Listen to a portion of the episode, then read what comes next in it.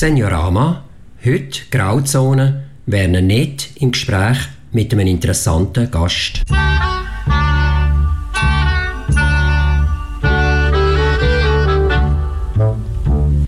Sie ist Dokumentarfilmerin, Autorin von zwei Büchern und Journalistin. Sie ist lesbisch und Präsidentin vom Verein Queer Altern. Ich freue mich sehr, dass sie jetzt bei mir live im Studio ist, Barbara Bossart. Hoi Barbara. Hoi Werner, Sally. Sally, wir sagen uns du, gell? Wir kennen uns ja, Ja. seit Jahren. Und da sind wir noch Jahrgänger. Beide 1951. Darf man das sagen? Ja, sicher. Kann ich kein Geheimnis verraten. Gut. Barbara, du hast viele verschiedene Geschichten als Autorin und Filmerin erzählt. Nehmen wir jetzt mal an, du würdest deine eigene Biografie schreiben. Was würdest du für einen Titel geben? Immer auf Draht. Immer an Veränderungen interessiert. Neugierig. Ähm, manchmal nicht ganz angenehm, aber zufrieden und glücklich. Mhm, Okay. Und ein, ein Titel von einem Buch muss etwas prägnant sein. In drei Wörtern. Nicht stillstehen. Nicht stillstehen. Und wann kommt deine Ruhephase? Ich glaube nur, wenn, ähm, mein, wenn ich dazu gezwungen werde, aber sonst sicher nicht. Sonst bist du aktiv, aktiv im Altern. Richtig, Ja, super. Deine Filme behandeln gesellschaftliche Themen. Du hast die Überlebenden vom Attentat von Luxor begleitet. Du hast äh, das Leben im Altersheim dokumentiert. Mit der Monika Stocker bist du sechs Jahre lang unterwegs gewesen, um zu zeigen, wie dort das gegangen ist mit ihrer politischen Karriere. Was reizt dich grundsätzlich am Geschichten erzählen? Ich habe vorher gesagt, ich bin immer neugierig und dann gibt es gewisse Sachen, und ich denke, würde mich jetzt noch interessieren, wie dieses und jenes ist oder wie sich das entwickelt oder was dahinter steckt. Und bei der Monika Stocker war ja lange Stadträtin vom Sozialdepartement in Zürich. Sie hat zu einer Generation gehört, wo erstmals nach so den alten ersten Frauen, die gewählt worden sind in National- und Ständerat, ist so eine junge Generation gekommen. Und dann habe ich gedacht, das nimmt mich jetzt Wunder, wie die junge Generation in dem männerdominierten Parlament ist, arbeiten tut und was für Illusionen sie haben und was die Realität nachher auch in der Realität umsetzbar ist. Und haben dann das vorgeschlagen und haben sie sechs Jahre begleitet und der Titel hat dann geheißen «Der Weg zur Macht», wie sie nämlich mal abgewählt worden ist mit einer riesen Depression und nachher aber als Stadträtin in der Stadt Zürich gewählt worden ist und dort ihre Wirkung hat, eben im sozialen Bereich.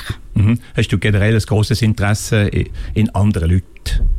Ich habe Interessen an anderen Leuten. Ich bin, glaube sehr ein gerechtigkeitssuchender Mensch. Also von dem her gefallen mir auch, oder ist es mir wichtig, soziale Geschichten zu haben. Ich habe früher, in einer früheren Phase, als ich mal bei der Rundschau geschafft habe, in der, was ist das gewesen? Ende 70er, Anfangs 80er Jahre habe ich also Wiedereinstieg von Frauen thematisiert. Ich habe äh, einen Doc-Film gemacht über geflüchtete Frauen. Da hat es nur immer Männer gegeben, man hat nur immer über Männer geredet.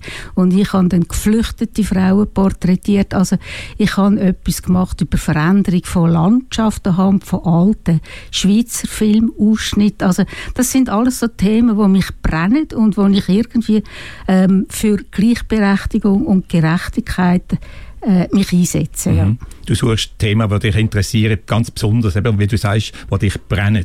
Und dann steigst du ein und gehst das analysieren und dokumentieren. Und versuchen das umzusetzen, versuchen etwas darzustellen, versuchen einen Menschen zu finden, der dem entspricht oder der etwas aussagt. Ich meine, ich habe angefangen Film machen in den Ende 70er Jahren. Dort haben wir noch das Gefühl gehabt, wir können durchs Fernsehen können wir äh, die Schweiz verändern. Also wir haben etwas über Mobilität gemacht, haben dort schon von Umsteigen geredet. Ja, denkst du, ich meine, es gibt heute mehr Autos, als es damals hat. Aber äh, doch immer wieder zu zeigen, auch das ist die Schweiz und nicht nur die, die einfach ähm, im Hochglanz erscheinen tut. Mhm. Hast du denn schon als Kind gewusst, dass du gerne mal willst filmen oder Autorin werden? Nein, ich habe so eine typische Frauenbiografie.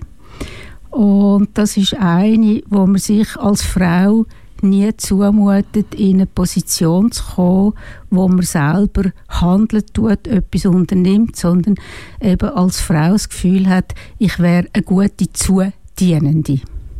Also ich wäre eine gute Regieassistentin und ich wäre eine gute äh, Rechercheurin, wo jemandem würde eine Geschichte präsentieren, die dann könnte umgesetzt werden. Also irgendwie das Selbstvertrauen, wo heute, wo ich bewundere bei Frauen, und ich ganz toll finde bei jungen Frauen, so das Selbstbewusstsein hat mir total gefehlt.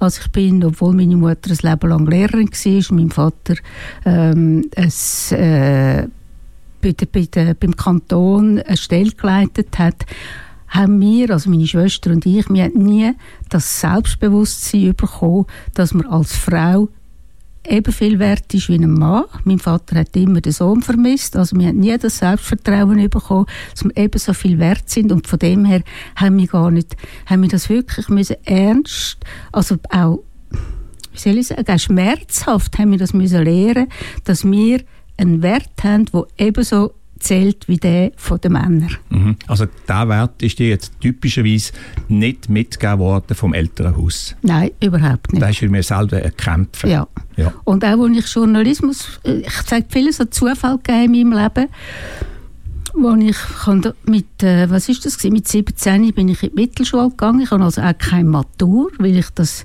mir den Schritt gar nicht haben können vorstellen dass ich könnte an ein Gymnasium gehen oder ein Seminar. Es langt einfach ein bisschen für weniger. Ähm, dort habe ich in Mittelschule habe ich den Filmclub für das ähm, für, für die Schule geleitet und habe dort extrem viele äh, Jahreskarten verkauft und habe dann dort den, wo das Präsidium vom Mittelschulfilmclub habe ich kennengelernt und der hat mal zu mir gesagt, du, du wärst doch ein gutes Clip im Fernsehen.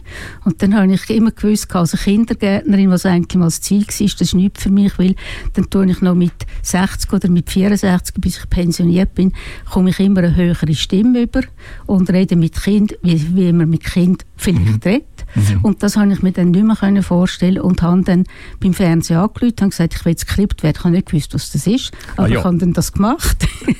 bin dann auch wirklich, äh, da hat man mir gesagt, ja, wisst ihr was, Sie sind viel zu jung, gehen Sie noch ins Ausland. Ich habe gewusst, im Ausland habe ich Heimweh, das kann ich auch nicht.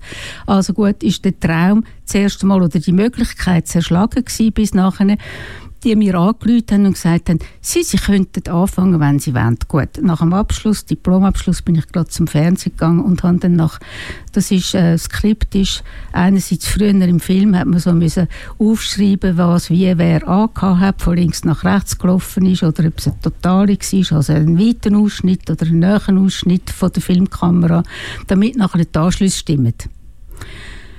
Aber grössten Teil habe ich im Studio geschafft, wo man geschaut hat, was kommt nacheinander. Und habe dann irgendwann gemerkt, das ist mir viel zu langweilig. Das kann ich nicht ein Leben lang machen, weil ich habe mich nachher aufgeregt darüber, wenn etwas, äh, ein Augenzwinkern zu spät ist oder zu früh gekommen ist.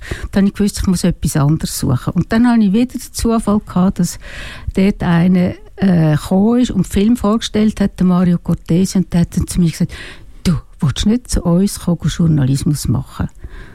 Da habe ich gesagt, aha, nein, aber Regieassistentin könnte ich doch machen, du machst doch Film. Mhm. Nachher sagte er, nein, komm jetzt einfach mal. Und dann bin ich also hergegangen, habe eigentlich durchs Praktizieren Journalismus gelernt, aber auch da wieder, ich habe 15 Jahre lang gesagt, ich verdiene mein Geld als Journalistin. Ich glaube, kein Typ würde das sagen, ich verdiene mein Geld, sondern würde sagen, ich bin Journalist. Ich habe mhm. das nie mhm. können sagen, 15 Jahre lang, ich bin Journalistin. Voilà. Mhm. Deine Eltern haben ja eben andere Vorstellungen gehabt, was du sollst werden, wie du gesagt hast. Mutter Kindergärtnerin ist sie Lehrerin. Lehrerin ist sie. Du vielleicht hättest das auch sollen werden. Hast du denn deine Eltern enttäuscht, indem dass du ganz einen anderen Weg eingeschlagen hast? Ja, habe ich, weil man hätte sollen in den Augen von meinen Eltern einen richtigen Beruf lernen was ich dann nicht habe. Ich habe dann beim Fernsehen geschafft und habe dann irgendwann mal gefunden, ich muss glaube irgendetwas gleich wieder verändern. Ich habe also irgendwie alle sechs, sieben Jahre die Redaktion gewechselt. Und dann ist so der neue Aufbruch mit der Sonntagszeitung.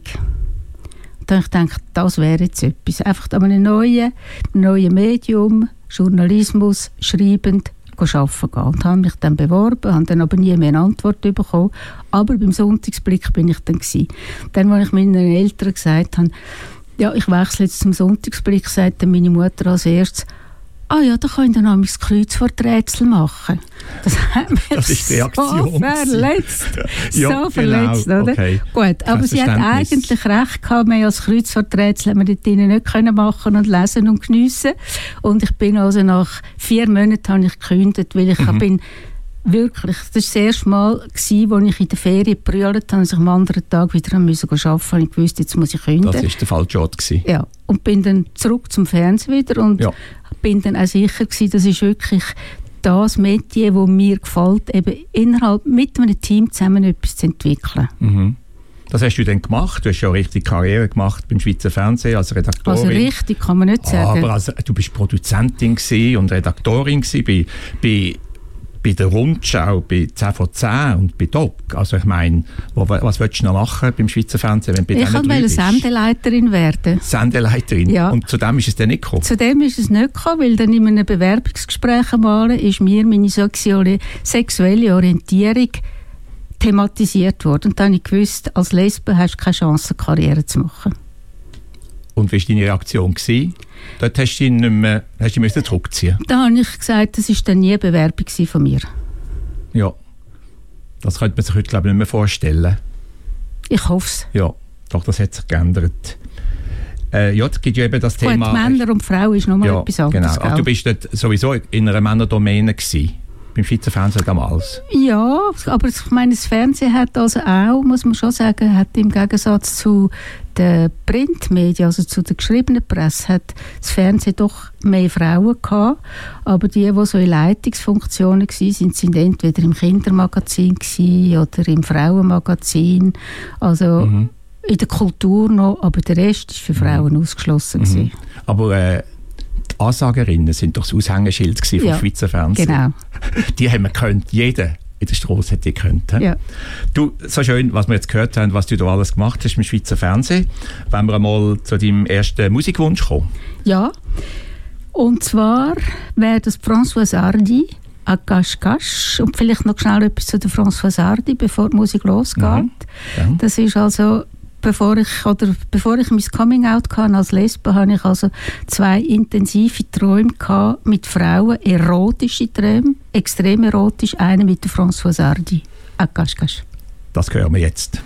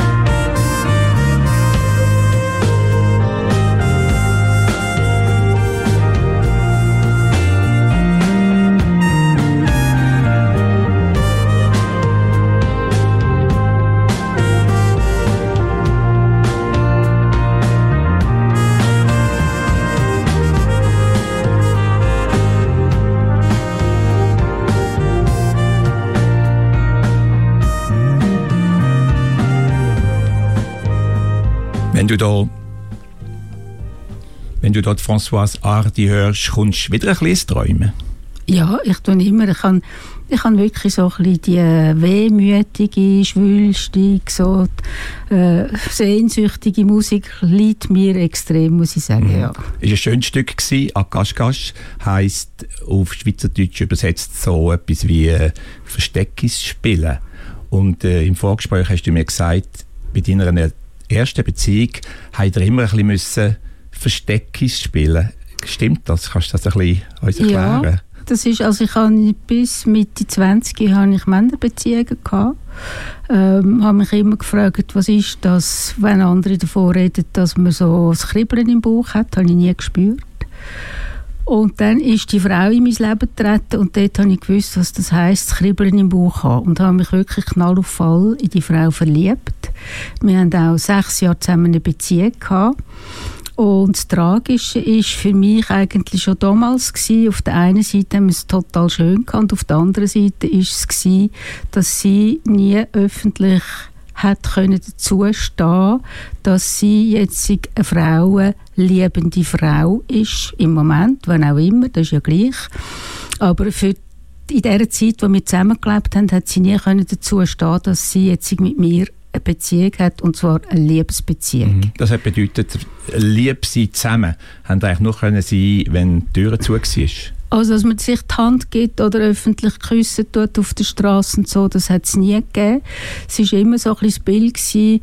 Ich tue das jetzt mal ganz äh, wirklich scharf formulieren. Wir sind so eigentlich wie ein türkisches Ehepaar rumgelaufen, sie voraus und ich hinten drin oder umgekehrt, aber nie richtig so nebeneinander, mhm. sondern wirklich auf Distanz, wo selbst nach sechs Jahren noch, sie mal, wo wir im Zug äh, in die Ferien gefahren sind, zusammen, äh, sie an einem Radiokollegen oder an einem Kollegen gesagt hat, ja, das ist meine Kollegin und nie gesagt hat, das ist meine Partnerin. Ja, hat sie nie können sagen. Das hat sie nie können sagen und das ist wirklich eigentlich ein, ein tragischer Teil, muss ich sagen. Und bin dann, äh, die Beziehung ist dann auch wegen dem auseinandergebrochen.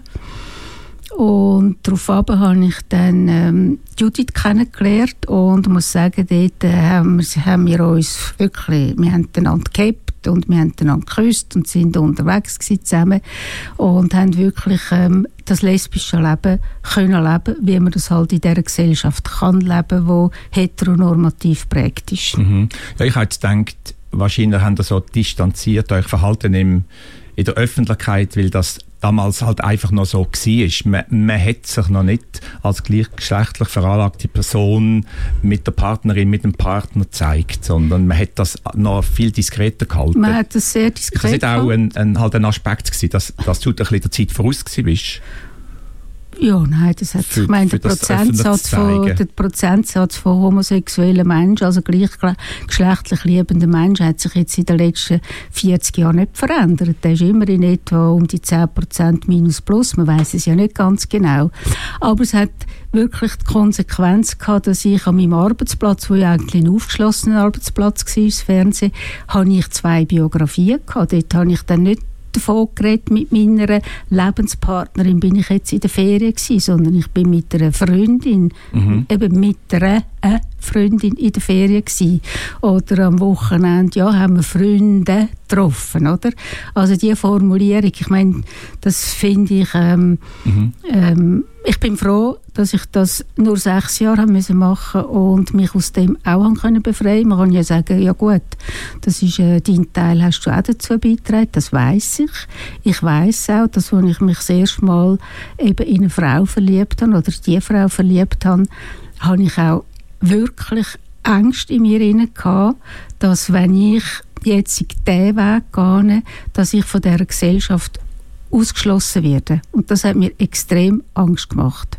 Mhm. Und als ich das meinen Eltern gesagt habe, nicht gerade sofort, hat also meine Mutter als erstes gesagt, ja, dann wirst du im Alter mal alleine sein. Also das sind alles so die, die Stigmen, die man mit sich trägt, wo man dagegen muss ankämpfen und mhm. wo einem dann das Leben halt lehrt, dass es auch anders kann sein, aber es ist immer, immer mit sehr viel ähm, Aufmerksamkeit, die man selber muss haben, mit Reagieren, mit Engagement, mit äh, sichtbar gegen rausstehen, ist immer mit dem verbunden und das ist nicht nur äh, auf dem Sofa sitzen, das ist auch anstrengend. Mhm. Also sechs Jahre lang bist du mit deiner ersten Frau zusammen gewesen. So eine Beziehung hat dich trotzdem prägt in einem gewissen Sinn, weil das ist deine erste Frau gewesen, die du in deinem Leben wie hat sie dich, dich geprägt? Also wir, sind, wir haben heute noch miteinander eine freundschaftliche Beziehung. Also wir telefonieren viel telefonieren. Ähm, gehen manchmal auch zusammen go, go Zug fahren, weil wir beide das GA haben. Mhm. Wir sehen einander ab und zu. Aber wir tun wirklich sehr viel miteinander telefonieren. Und so ist sie immer noch präsent in meinem Leben und sie hat mir wirklich gezeigt, es gibt eine Liebe mit Frauen. Ja, also das finde ich schön dass das passiert ist. Deine zweite Beziehung, Judith, deine langjährigste Beziehung, deine intensivste Beziehung, gell? Ein Vierteljahrhundert. Ein Vierteljahrhundert mit vielen schönen Momenten, mit vielen ganz schlimmen Momenten, weil du hast ja mit dem, über das Leben mit der Judith sogar ein Buch geschrieben, das heißt «Den Himmel berühren». Was beschreibst du dort? Also eben, es, ist ein äh, Vierteljahrhundert die Beziehung die zu Ende gegangen ist, weil sie an Krebs gestorben ist. Und nach, 10, nach 14 Jahren Beziehung, also ist die Diagnose da gewesen, sie hat Krebs, was uns beide total schockiert hat. Das hat mir ein, ein Urvertrauen und eine Unbeschwertheit hat es mir geraubt damit und ihren auch natürlich. Und ja, wir sind zusammen den Weg gegangen, wo hinterher mir viele sagen, du, das könnte ich nicht. Und dann muss ich einfach sagen, ja, wenn du drin bist, ist es möglicherweise so, dass man es einfach kann. Weil da gibt es gar keinen anderen Weg. Es gibt nur entweder trennen oder miteinander den Weg gehen. Und trennen ist gar kein das Thema gewesen. Nie. Mhm. Den Weg haben die miteinander gegangen. Hast du auch Erfahrungen dann trotzdem gemacht, dass gewisse Freundinnen dann sich distanziert haben, wenn die Situation schwierig ist und nicht mehr lustig ist und nicht mehr unbeschwert ist, dass man dann sagt, ach, ich kann das nicht anschauen, ähm, ich habe hab nicht mehr so Kontakt mit diesen zwei. Ja, es ist schon zum Teil schwierig gewesen. Also auf der einen Seite hat man uns oder sie wollen unterstützen. Sie hat aber selber Kraft nicht gehabt und zum nachher sagen, ich brauche Unterstützung und das tut natürlich dann schon Beziehungen total verändern. Und es ist dann auch der Moment eingetreten, so gegen das Ende, wo dann wirklich die finale Diagnose war, wo wir beide gewusst haben, das war eben zehn Jahre später, gewesen, ähm, es geht auf Sterben zu. Dort hat sie dann zu mir gesagt, also sie will nicht mehr alle sehen, sie können das gar nicht mehr, sie will nur noch einen Teil der Leute sehen. Und dort habe ich dann das immer mit ihr besprochen und gesagt, sowieso hat da angerufen, willst du die noch sehen? Mhm. Und dann hat sie entweder Ja oder Nein gesagt. Und dann habe ich dann die Botschaft müssen mitteilen mhm. und gesagt, also, look, das Zeitfenster von Begegnen ist abgelaufen und es gibt keinen Trauertourismus. Oder? Ja.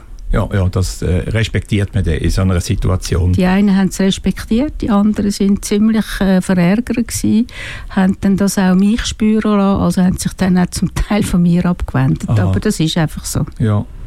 In deinem Buch schreibst du ja unglaublich offen über die Liebe und über die Hoffnung, die man nicht will aufgeben will. Aber dann kommt die Hilflosigkeit und schlussendlich der Abschied und die Trauer hast das Buch auch geschrieben, um das Erlebte zu verarbeiten. Ist das für dich wichtig, eine Art Selbsttherapie?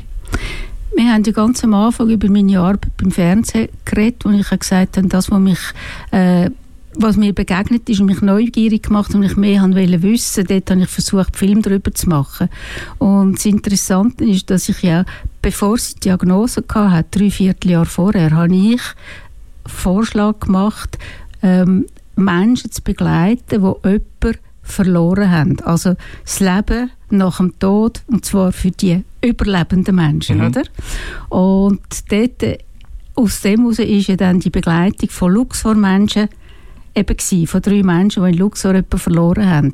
Und am ersten Drehtag war am Tag nach der Diagnose, wo Judith Brustkrebsdiagnose bekommen hat. Also für mich. Ah, das ist gerade Und ich mag, ich mag mich noch erinnern, wie ich dort wirklich die Straße abgelaufen bin, wo wir zusammen gewohnt haben, nur gebrüllt haben und gedacht, wie überstehe ich den Tag, oder? Ja. Wo ich jetzt mit diesen Menschen über ihre Trauer reden ja, tue. Genau. Ich habe ja. ihn überstanden, wie man sieht. Ich ja. bin immer noch da.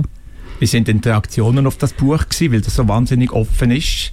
Ich habe Post bekommen von Menschen, die das gelesen haben, die mhm. sich wirklich ähm, sehr intensiv geäussert haben, aber nicht übergriffig. Dann habe ich ihm wieder zurückgeschrieben. Ich war erstaunt, dass ich wieder zurückgeschrieben mhm. habe. Und es gibt also heute noch einen Mensch, äh, das Buch ist, ich glaube, 2010 oder so rausgekommen. 2008 ist sie gestorben. Und wo mir heute noch regelmäßig zum Geburtstag gratulieren tut und wo noch regelmäßig zum Todestag von der Judith mir eine Karte schreibt.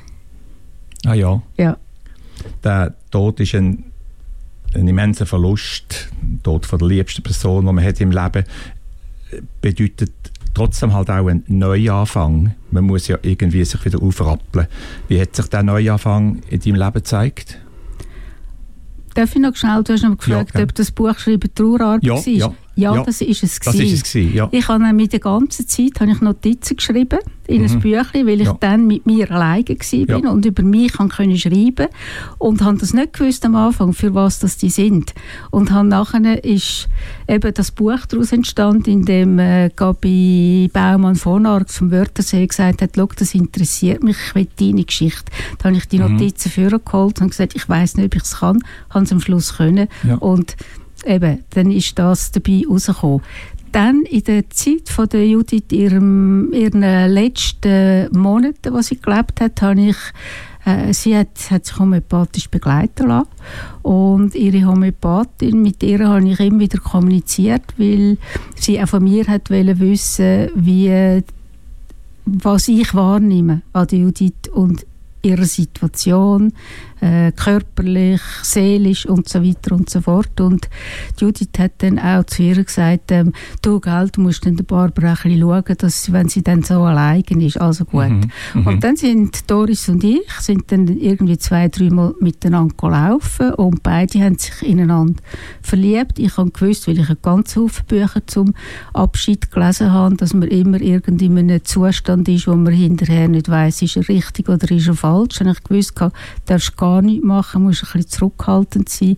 Und Doris war dann die, die gesagt hat, du, ich habe mich in dich verliebt. Und das habe ich dann gedacht, ui, ja. Äh, wir haben uns dann gesehen und dann habe ich auch mal gelernt, wie man das anderen so weitergibt. Man tut dann mal so ein bisschen aufschreiben, was man alles miteinander besprechen ob das könnte gut rauskommen. Und dann weiss jetzt noch, so ein oranges Zettel gehabt. Das war bei mir daheim auf dem, äh, auf dem Tischli neben dem Sofa und dann ich das vornehmen, wo, sie, wo wir uns dann das erste Mal gesehen haben, sie zu mir gekommen ja gut, ich kann es nicht mehr brauchen, wir sind zusammen im Bett gelandet und äh, jetzt, also 2022, 14 Jahre später, sind wir immer noch ein Paar. Mhm. Also du hast nach dem Tod von der Judith die Doris getroffen, die deine neue Partnerin ja. ist.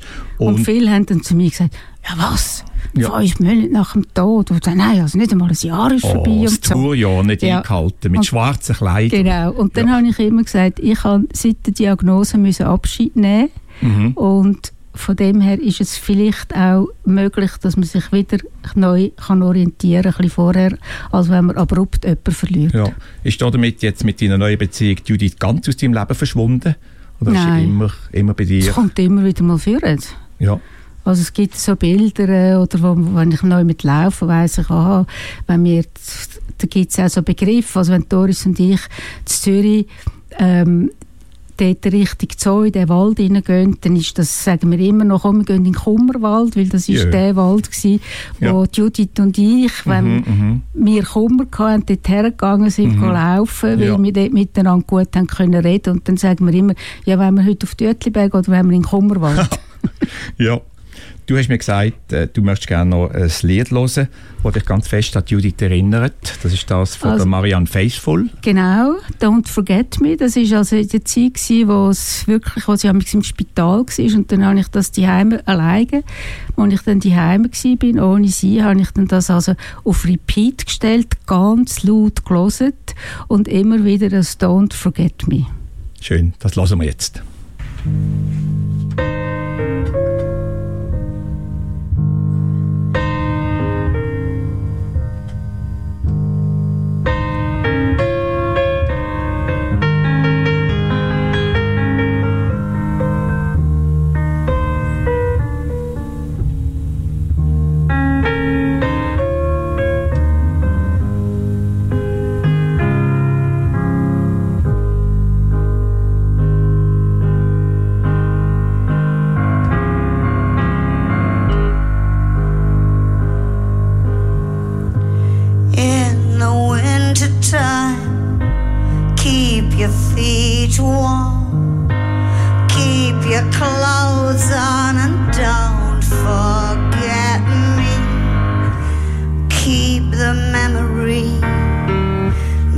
keep your powder dry.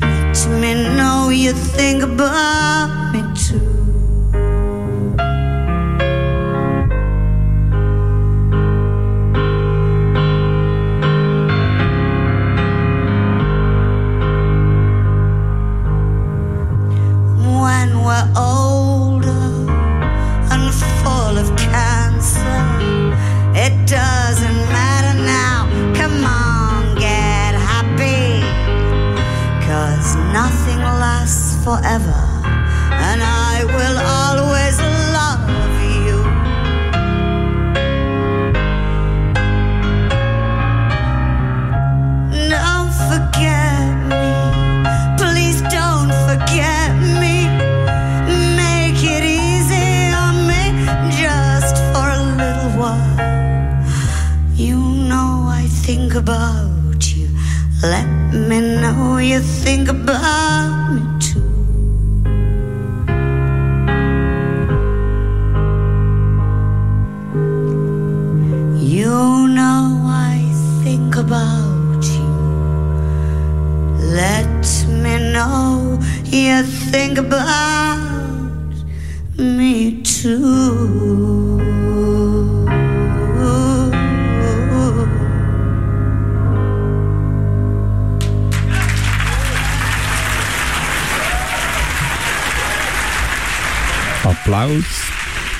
Applaus für die Marianne Faithful. Da kannst du, da kannst du dir vorstellen, dass ich dann auf dem Sofa gelegen bin und brüllt habe. Ja, genau.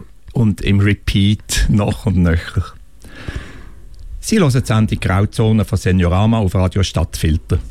Mein Gast ist Barbara Bossart. Sie ist Dokumentarfilmerin, Buchautorin und Präsidentin vom Verein Queer Altern. Und ich bin der Werner Nett. Du, Barbara, hast uns vorher erzählt von deiner neuen Partnerin Doris. Äh, so viel ich weiß, lebt sie am Bodensee. Aber du lebst weiterhin in der Stadt. Ist das ein bisschen Beziehung auf Distanz?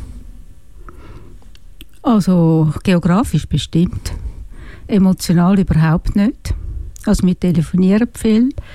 Ähm, Zürich-Romanshorn sind 70 äh, Zugsminuten, also da kannst du schnell, du kannst jetzt nach dem 11 Uhr könntest noch in Zug sitzen, was ich manchmal auch mache.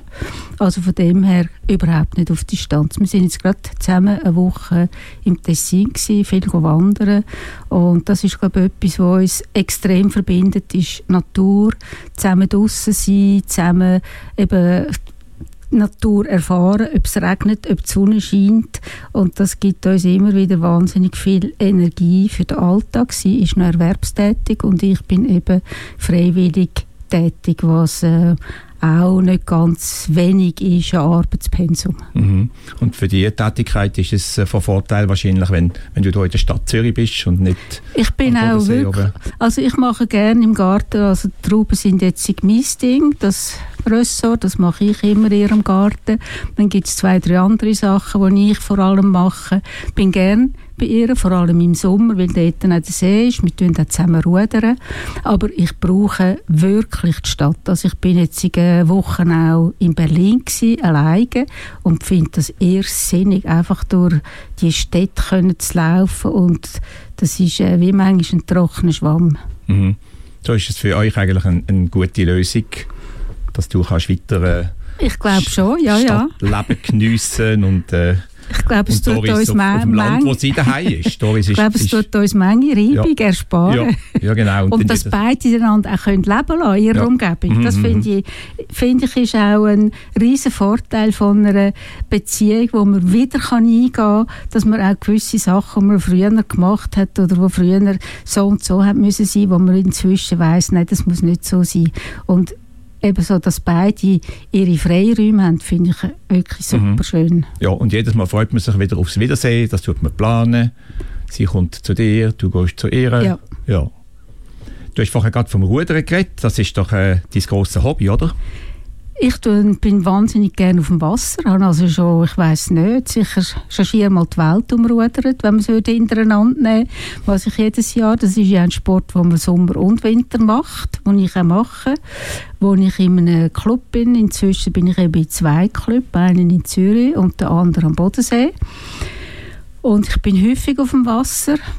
Und es gibt so ein Phasen, jetzt im Moment ein mehr einfach am Wandern oder eben im Garten und dann wieder ein mehr am Rudern. Ich bin, äh, Im Sommer bin ich in Engadin mit einer Gruppe, mit der Doris zusammen, wo wir auf dem Silsersee gerudert sind. Doris und ich jeden Morgen um 6 Uhr schon auf dem See gewesen.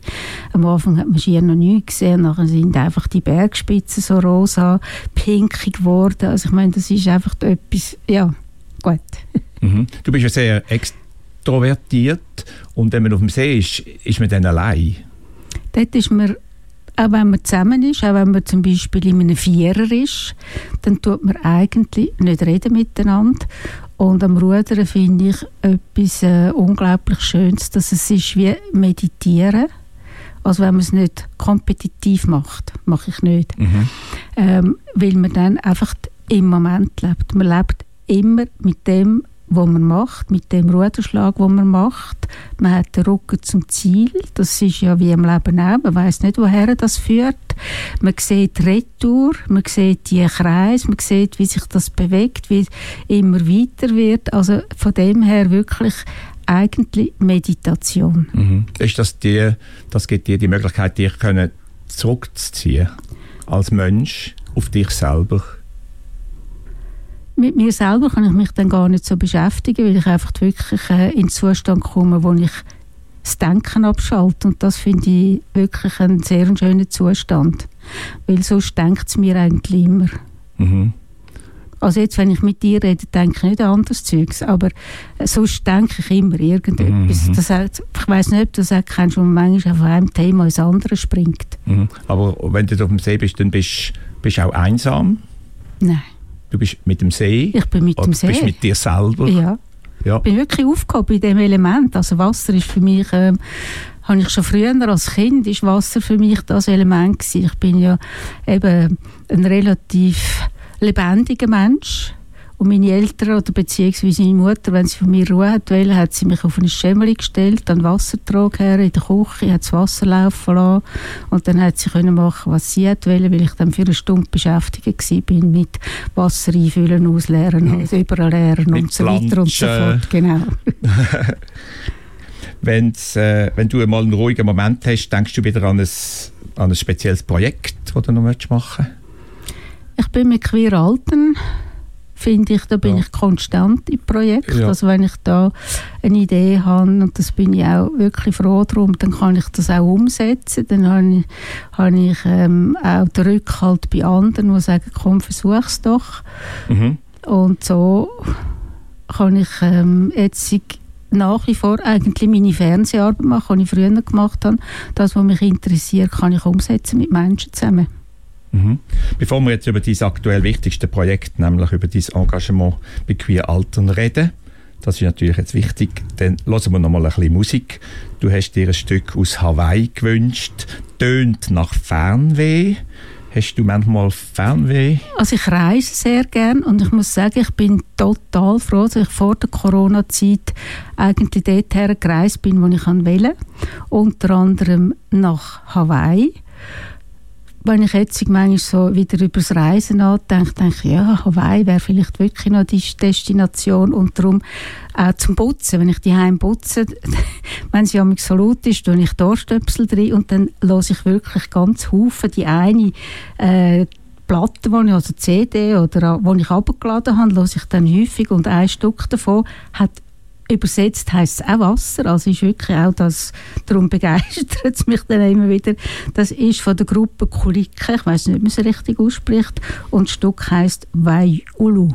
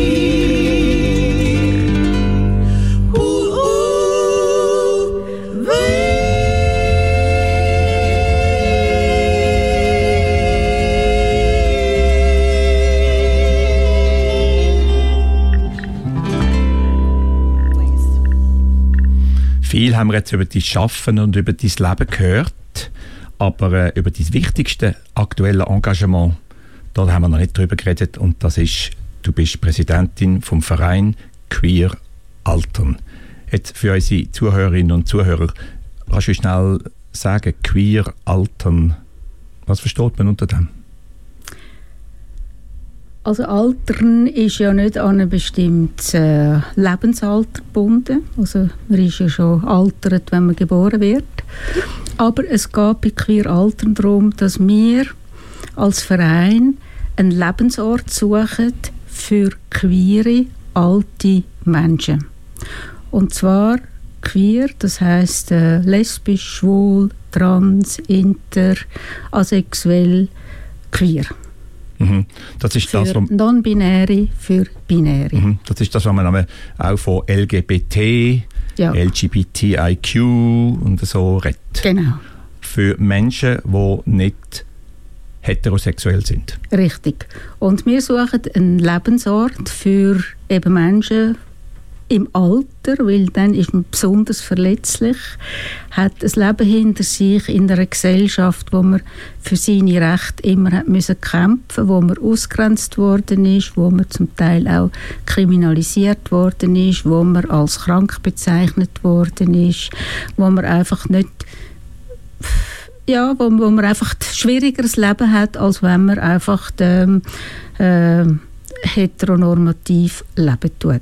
Und für diese Menschen sucht der Verein seit 2014 eine Immobilie, ist auf dem, auf dem, äh, auf dem, auf der, in der privatwirtschaftlichen ist es überhaupt nicht möglich gewesen, so etwas zu finden. Dann sind wir auf die Stadt zugegangen und die Stadt hat dann nach der Erneuerungswahl, also in der neuen Zusammensetzung, äh, sind wir eigentlich zur richtigen Zeit dann gekommen und der Andreas Hauri von der GOD, also Gesundheits- und Umweltdirektion in der Stadt Zürich, wo wir ihm das Projekt vorgestellt haben, hat er gesagt, voilà, das ist es, das braucht es, auch im Zusammenhang mit der Altersstrategie, die er am Ausarbeiten war, für 2035. Die Diversität braucht es heute noch. Mhm. Also eben, es braucht etwas Eigenes für LGBTIQ-Menschen. Das ist das eine, wo wir jetzt am Zusammenarbeiten sind mit der Stadt und zwar auf Augenhöhe. Wir sind äh, in Arbeitsgruppen involviert, um, wenn es dann bezugsbereit ist, 2026 Kleinwohnungen zu günstigen Preisen mit Pflegewohngruppe, also dann, wenn man selber Pflege braucht, da sind wir jetzt zusammen mit der Stadt unterwegs. Das ist das eine Bein. Und das andere Bein ist, dass wir unter unseren Mitgliedern sind doch inzwischen über 400 s- tun wir ähm, die Caring Community, also sich gegenseitig stärken, weil je älter man wird, desto einsamer oder wir haben ja alle Wahlfamilie und die biologische Familie hat ja die meisten von uns ausgeschlossen, ausgrenzt. Also wir haben eine Wahlfamilie und wir schauen, dass wir für unsere Mitglieder und solche, die unsere Newsletter lesen, das sind auch irgendwie gegen 1000 Menschen, dass wir für die immer wieder Sachen machen, wo man sich kann treffen wo man sich kann begegnen wo man sich miteinander kann austauschen wo man auch ähm, inhaltlich etwas mit überkommt, also intellektuellen Input überkommt, wo man nachher miteinander kann reden will. Die Zugehörigkeit, das Vernetzen ist etwas vom Wichtigsten, was es braucht bei queeren Menschen im Alter. Mhm. Und die Bedürfnisse, die die queeren Menschen haben, die können die selber, die werden an euch herangetragen.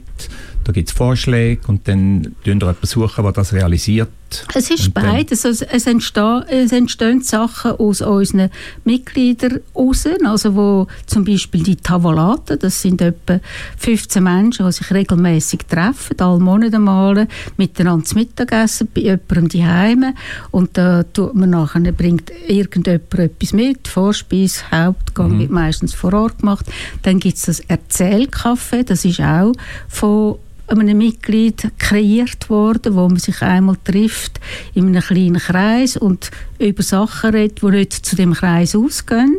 Ich gehe auch ab und zu, das finde ich immer wieder spannend, weil da kommen einem Sachen wieder in den Sinn, die früher mal gewesen sind, die man vergessen hat, weil jemand anders darüber erzählt. Nachher sitzen wir noch zusammen. Oder es gibt ähm, auch, wir machen das auch digital Vernetzung, das sogenannte Teamwork. Ich habe jetzt zum Beispiel heute auch gepostet, dass, dass jetzt ich da bin mit dir zusammen und wer will hören, den Link nachgegeben habe. Mhm. Ob es jemand gemacht hat, weiß ich nicht, aber super wäre es, wenn es jetzt da noch zwei, drei aus unserem Verein hätte, die das machen. Und dann machen wir vom Vorstand aus sehr viele Sachen. Mhm. Also ihr seid sehr offen gegenüber der Community. Wenn etwas an euch herangetragen wird, dann wird das angeschaut. Könnte man das machen? Ist das ein Bedürfnis? Dann braucht ihr jemanden, der das dann auch durchführt. Ja. Du suchst denn du da äh, so ja, Teamleiter? Die, nein, die, die, die, die etwas anbieten, die machen das meistens ja. selber. Wenn sie Unterstützung brauchen, dann mhm. geben wir ihnen die Unterstützung. Ja. Mhm. Ich tue zum Beispiel sehr gerne äh, Coiffeurjassen. Könnte ja. ich jetzt zu dir kommen und sagen, du, mit anderen zusammen, will ich, mit wem soll ich jassen? Aber das wäre vielleicht lustig. Also Könnte ich dir so eine Idee jetzt bringen? Die, die Idee wäre jetzt, ist toll, aber es wird schon durchgeführt. Am 17. Aha. November gibt es ein Jazzturnier. Nicht Coiffeur, aber es gibt ein Jazzturnier. Du musst dich nur anmelden Aha. und dann kannst du dann dann jassen gehen. Ah ja, genau. Ja, das wäre doch eine Idee. Aber eben, es braucht wahrscheinlich doch viel, oder? Eine, eine spontane Idee kommt man schnell auf und dann muss man dann gleich noch dranbleiben. Ja. Man muss auf die Webseite gehen, man muss irgendeinen Ort haben, man muss ein Datum haben. Es ist mit Arbeit verbunden. Ja, aber es sind jetzt zwei Frauen, die gesagt haben, du würdest gerne ein Jazzturnier organisieren. Wir haben gesagt, mhm. super, ja. machen das. Okay. Oder? Wir tun es manchmal auch, wir haben zwar den Mitgliederbeitrag pro Jahr ist nur 80 Franken, mhm. weil es sollen sich wirklich auch Menschen können, ähm, können sich können leisten, die nicht so viel verdienen. Und wir tun dann mit diesen 80 Franken tun wir wieder mal ein Aperitif wir organisieren und sponsern. Jetzt auch bei dem, bei dem Jazzturnier übernimmt dann der, der Verein den Aperitif zum mhm. Beispiel. Ja, also genau. wenn du eine Idee ja. hast, bitte mhm. sofort melden, du kannst sie ja, umsetzen. Genau. Und alle, die zulassen, dürfen sich auch melden bei euch auf der Webseite. Sofort. queeralten.ch oder wie heisst die? Genau, queeralten.ch. Ja, das ist ja einfach. Also Ideen sind gesucht und willkommen. Ich finde es schön, dass, dass ihr, ihr sind Facilitators, würde ich sagen, ihr, sind, ihr es ermöglichen. Aber ihr könnt ja nicht alles machen. Ihr seid im Vorstand eine Handvoll Leute und das sind beschränkte ja, Kapazitäten. Ja, genau. wir, wir, sagen das auch immer, wir, sind, wir arbeiten alle freiwillig. Wenn mhm. etwas zustande kommt, ist das super. Wenn ja. es nicht zustande kommt, dann kommt es halt nicht zustande. Ja, und dann kommt vielleicht etwas anderes zustande. Wer ist denn bei euch äh, willkommen da in diesem Verein? All. Alle sind offen. Sind, wir sind ja. für alle offen. Also das heisst, man muss einfach queer-friendly sein. Mhm. Also meine Schwester ist zum Beispiel auch Mitglied als Heterofrau. Mhm. Mit zwei Kindern und vier Enkelkindern. Ja. Das Thema Altersheim ist ja ein bisschen, so ein bisschen Endstation, oder? Also zum Beispiel die Stadt Zürich nennt sie ja das Altersheim nicht mehr Altersheim. Die sagen jetzt Gesundheitszentren für das Alter. Der Begriff Altersheim, was löst das bei dir aus? Ich finde das ein schrecklicher ein Begriff. Oder ich finde das ein schrecklicher Begriff. Aha. Weil Heim ist gerade für uns queere Menschen einfach total negativ besetzt, weil es hat ganze Haufen, wo wenn sie ein bisschen die Mutter vielleicht lesbisch war und nicht ähm, äh, der, der, der Mehrheits Gesellschaft entsprochen hat, hat man ihr Kind weggenommen und in ein Heim da. Also Heim ist mhm. wirklich bei uns negativ besetzt und darum sagen wir auch immer wieder Lebensort. Und Ort sagt doch auch, es ist etwas Offenes, etwas fröhlich, also fröhlich muss es nicht einmal sein, aber einfach etwas Offenes und nicht etwas Geschlossenes. Mhm. Möchtest du mal dort wohnen? Ich würde dort gerne wohnen, aber ähm, es muss nicht sein, weil ich wohne in der Umgebung, also ich könnte dort sofort dorthin gehen. Mhm. Und im Gartenzimmer, das ist der Gemeinschaftsraum, es gibt ein Gartenzimmer und dort äh, in dem Gartenzimmer irgendwo Kaffee trinken, Zeitung lesen und vielleicht dort auch etwas organisieren, weil ich bin ja dann auch schon mhm. noch mal ein bisschen älter im 2026. Mhm. Ja, ihr macht dann dort, also es gibt dort Menschen, die dort leben, aber Besucher sind natürlich herzlich willkommen von außen und jeder kann dort hingehen und jede und äh, der Nachmittagskaffee dort mit anderen zusammen geniessen. Also weißt, wir sind noch nicht so im Detail, ja. weil das dauert jetzt ja gleich noch vier Jahre, bis man dort kann einziehen kann. Und es muss ja dann von denen, die dort leben, muss es belebt werden. Mhm. Und was denen ihre Bedürfnisse sind, kann ich heute gar nicht sagen, weil ich nicht weiß, wer dort leben wird. Mhm. Aber es gibt Ideen, wie man leben könnte. Mhm. Ja, aber ich kann mir vorstellen, dass nicht ein Haag rundherum gezogen wird und dass sie sich nicht abkapseln sondern soll eigentlich Also es ist kein Teil Abschotten, vom- vom es ist auch die häufig gestellte Frage, wieso wollen ihr euch wieder äh, abgrenzen, das wollen wir Mhm, gar nicht, mhm, wir mhm. sind ein Teil von dieser Gesellschaft, aber ähm, wir brauchen auch, das habe ich vorher gesagt, wir sind ein Leben lang sind wir verletzt worden, ausgrenzt worden, ich meine, zwei, seit 2022 können wir heiraten, hat eine ganze Nation, die stimmberechtigt ist, darüber abgestimmt, ob wir dürfen heiraten, in welcher Nation wird darüber abgestimmt, ob Heteros dürfen heiraten. Also so viel zu Integrität oder Integration und abgrenzen muss ich einfach sagen, eben das sind unsere Lebensbedingungen und ich denke, weil wir alle ähnliche Biografien haben, sind wir dort untereinander auch wohl, fühlen uns zugehörig, schauen einander, was wiederum ja auch Auswirkungen auf die seelische und die, die physische Gesundheit hat. Mhm. Wenn du in die Zukunft schaust, was möchtest du noch unbedingt erleben? Das Band durchschneiden, etwas? das Band durchschneiden im Espenhof. Das doch. würde ich wahnsinnig gerne erleben. Also, doch, das musst du erleben. Du hast dich so engagiert für das Queer Altern und das ist das Ziel, wo, wo du musst miterleben. Doch, für das hoffe ich doch dringend und auf das freue ich mich auch wahnsinnig. Barbara, wir sind am Ende von unserem Gespräch. Danke vielmals, Du dass hast noch du mich eingeladen hast. Ja, herzlich willkommen und danke, dass du gekommen bist extra von Zürich. Du hast noch einen weiteren Musikwunsch. Es ist ein Jodel. Ja, Das überrascht mich jetzt ein bisschen. Warum hast du dich für das Stück entschieden? Weil jetzt Feierabend ist. der Feierabendjuchz von der Nadia Rees, weil ich bin sehr heimatverbunden und ich finde das immer wieder toll. Ich finde ja, die Stimme finde ich das schönste Instrument, wo, wo es gibt. Und wenn Nadia Rees jodeln tut oder zäuerlen tut, dann, ja, dann komme ich Hühnerhaut über. Ich finde das so schön. Ganz herzlichen Dank, Barbara, dass du mein Gast bist und Einblick gegeben hast auf dein Leben und wie du aufs Leben schaust. Ich wünsche dir für deine Zukunft das Allerbeste. Danke. Und Ihnen, liebe Zuhörerinnen und Zuhörer, vielen Dank fürs Zuhören. Seniorama hören Sie jeden Sonntag auf Radio Stadtfilter von 1 bis 2. In einer Woche wird uns der Markus Keller mit Musik aus seinem Archiv überraschen. In zwei Wochen wird Verena Husi in ihrer Magazinsendung über das Thema Träume sinnieren. Bis dann, eine gute Zeit und noch einen schönen Sonntag. Ade miteinander. Oh.